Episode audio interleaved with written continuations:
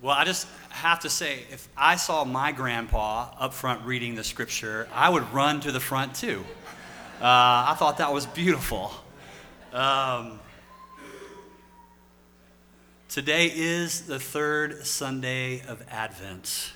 And if you've been with us the last few weeks, um, we've been talking about what that means. Uh, this unique and I think countercultural season leading up to Christmas that, uh, on the one hand, invites us to gratefully look back and remember the gift of Jesus' first coming, his birth in Bethlehem. But it also invites us to focus on his second coming, to look to his uh, return. And so we're going to do that and continue to do that this morning. And we're going to focus on the aspect of Jesus' return that John, here in this passage in Luke chapter 3, uh, brings to the fore. The fact that when Jesus comes back, uh, he will come to judge the world. He will set all things right and make all things new. And the result, as we heard from Isaiah chapter 65, will be a new heavens and a new earth.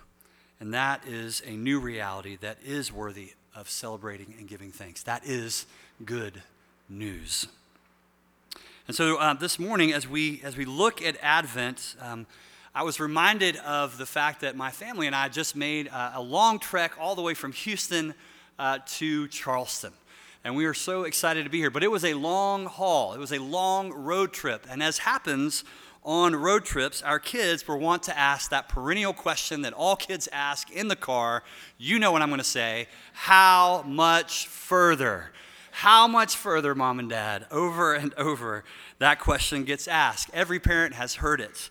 And I was reminded of that question because I think, uh, in some ways, that taps into the spirit of Advent. Advent is reminding us that we are on a journey. Life is, in a sense, a road trip, and we are headed to a destination. And sometimes we may wonder how much further. What is the destination? Because history does lead somewhere. History has an ultimate destination, a purpose, what the ancient Greeks called a telos, or an ultimate aim. And so uh, it can be easy, I think, to forget that. It can be easy for us as the church to get caught up in uh, the present, so much so that we forget the future, that we put our eyes down and we rarely look up onto the spiritual horizon. And Advent invites us to look beyond to live in light of the future. That even in a world that can be discouraging, in a world marred by sin, we can remember the good news that Jesus is coming back, and we can celebrate that. I was also reminded of the famous words of Martin Luther King Jr., who once said, Evil may so shape the events that someone like Caesar will occupy a palace and Christ a cross. But that same Christ will rise up and split history into AD and BC so that even the life of the Caesar must be dated by his name. Yes, the arc of the moral universe is long, but it bends towards justice. There is a destination. The apostle Paul reminds us of this in 2 Corinthians chapter 5. He said, for we must all appear before the judgment seat of Christ, so that each of us may receive what is due for us, the things we did while in the body, whether good or bad. These words of judgment may not sound like it, but they are good news. And so I want us to look at that this morning. That the fact is, Jesus will come and he will bring justice into the world. Now, that, I think, right off the bat, begs an important question, which is this What is justice? What is justice? In the recent years, our culture has offered us confusing and unhelpful answers, I think, to that question. So it behooves us, especially in this cultural moment, as followers of Jesus, to think carefully and thoughtfully about what we mean when we use the word justice. And most importantly, I think as we approach this, we want to ask what is it that the Bible says about what is justice? How does Scripture answer that question? And so I want to invite you to grab your Bible and open up to Luke chapter 3, those words we just read from John the Baptist because I think he helps answer that question here in Luke 3. And I want to draw our attention especially to verse 11. Beginning in verse 11, John is giving us a set of images that help us understand biblical justice. In the first kind of round of images, he says this He says, Anybody who has two tunics, that's two shirts, they should share one with one who has none. And anyone who has food should do the same. And he goes on to address a, question from tax collectors and from soldiers. He goes on to say, Tax collectors, don't be greedy, in essence. And he says to those in authority, don't abuse your power. Now, why does John address these particular kinds of uh, ideas about justice apart from the circumstances? I think they speak not only to those who were gathered there today, but to us. Because this reveals to us the very nature of God. The reality is, this is how God is with us. When we think about how God relates to us, who He is, the kind of God that He is, this is who He is. He is the God who gives and gives generously. He is the God who gives His perfect and moral law to His people. He is the God who always keeps His loving promises. A.W. Tozer once said that justice, when used of God, is a name we give to the way God is. It's the way He is, it's who He is. And when God acts justly, He is simply acting like Himself in any given situation. And so, if this is how God is, and we are made in His image, then this, as those who are filled with His Holy Spirit, is what it looks like to live justly. And so, John the Baptist is giving us a picture of that. To sum it up in the simplest terms, we could say that to do justice is to love one another as God loves us, especially the poor and the abused and the forgotten, because in some way or another, after all, that is our story. Apart from Christ, we were poor, abused, and forgotten. This is what God has done for us, and so He calls us to do so for others. So that's the first kind of set of pictures that John the Baptist gives us. Look at verse 17.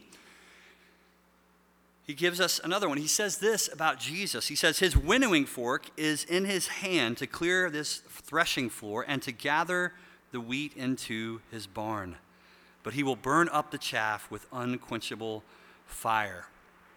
Now, I, uh, I'm not a farmer, so I had to look up what a winnowing fork is. Anybody know what a winnowing fork is?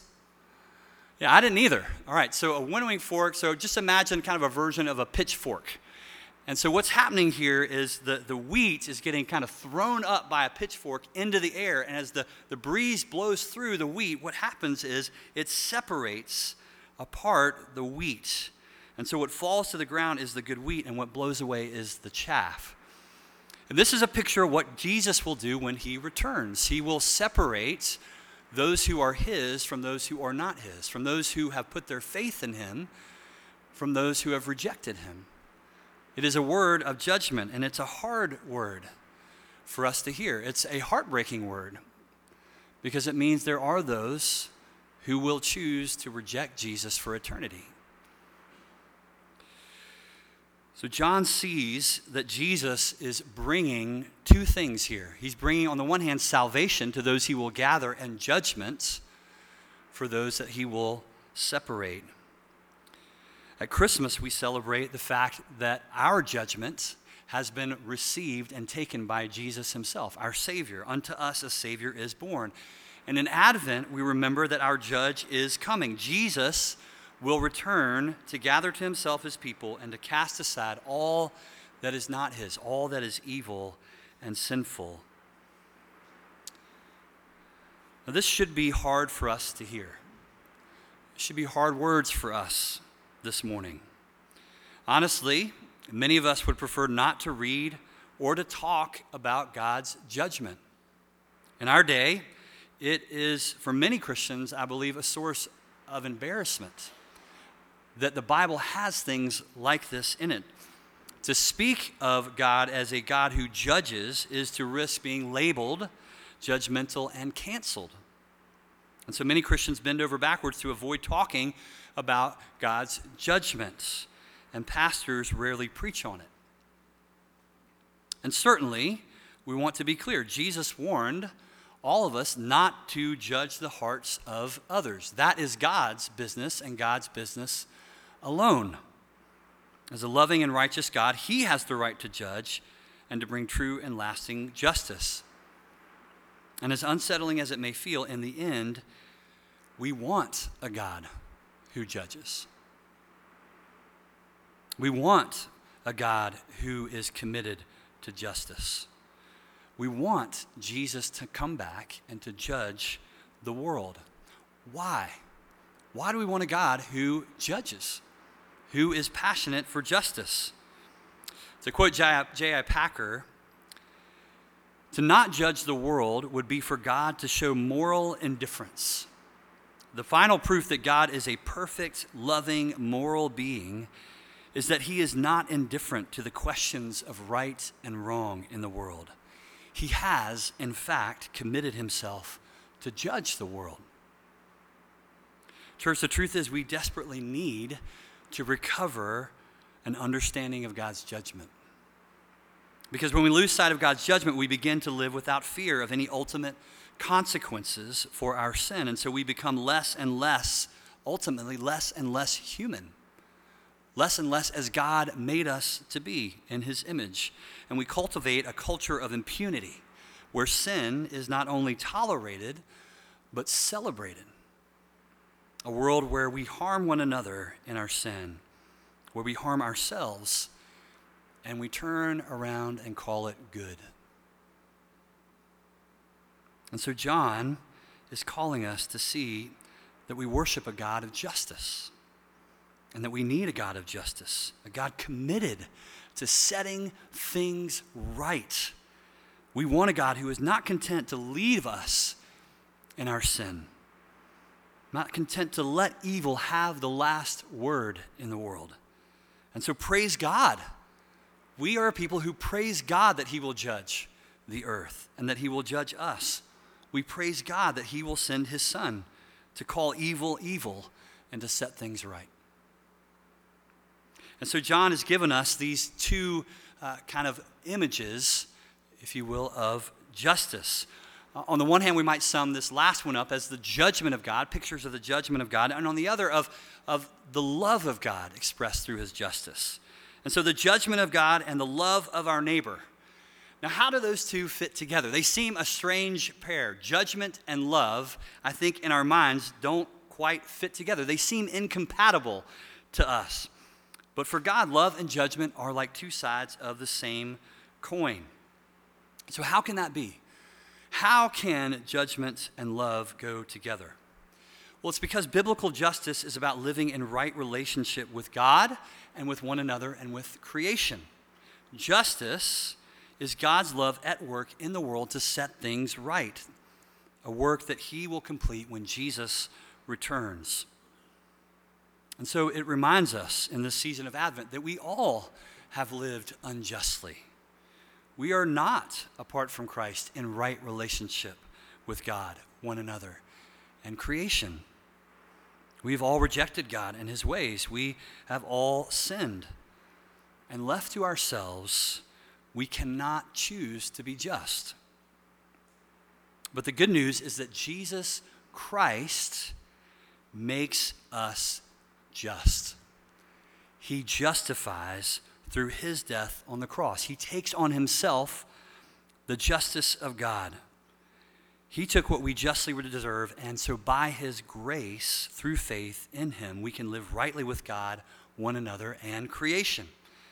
The good news of the gospel is that we who deserve judgment have received grace.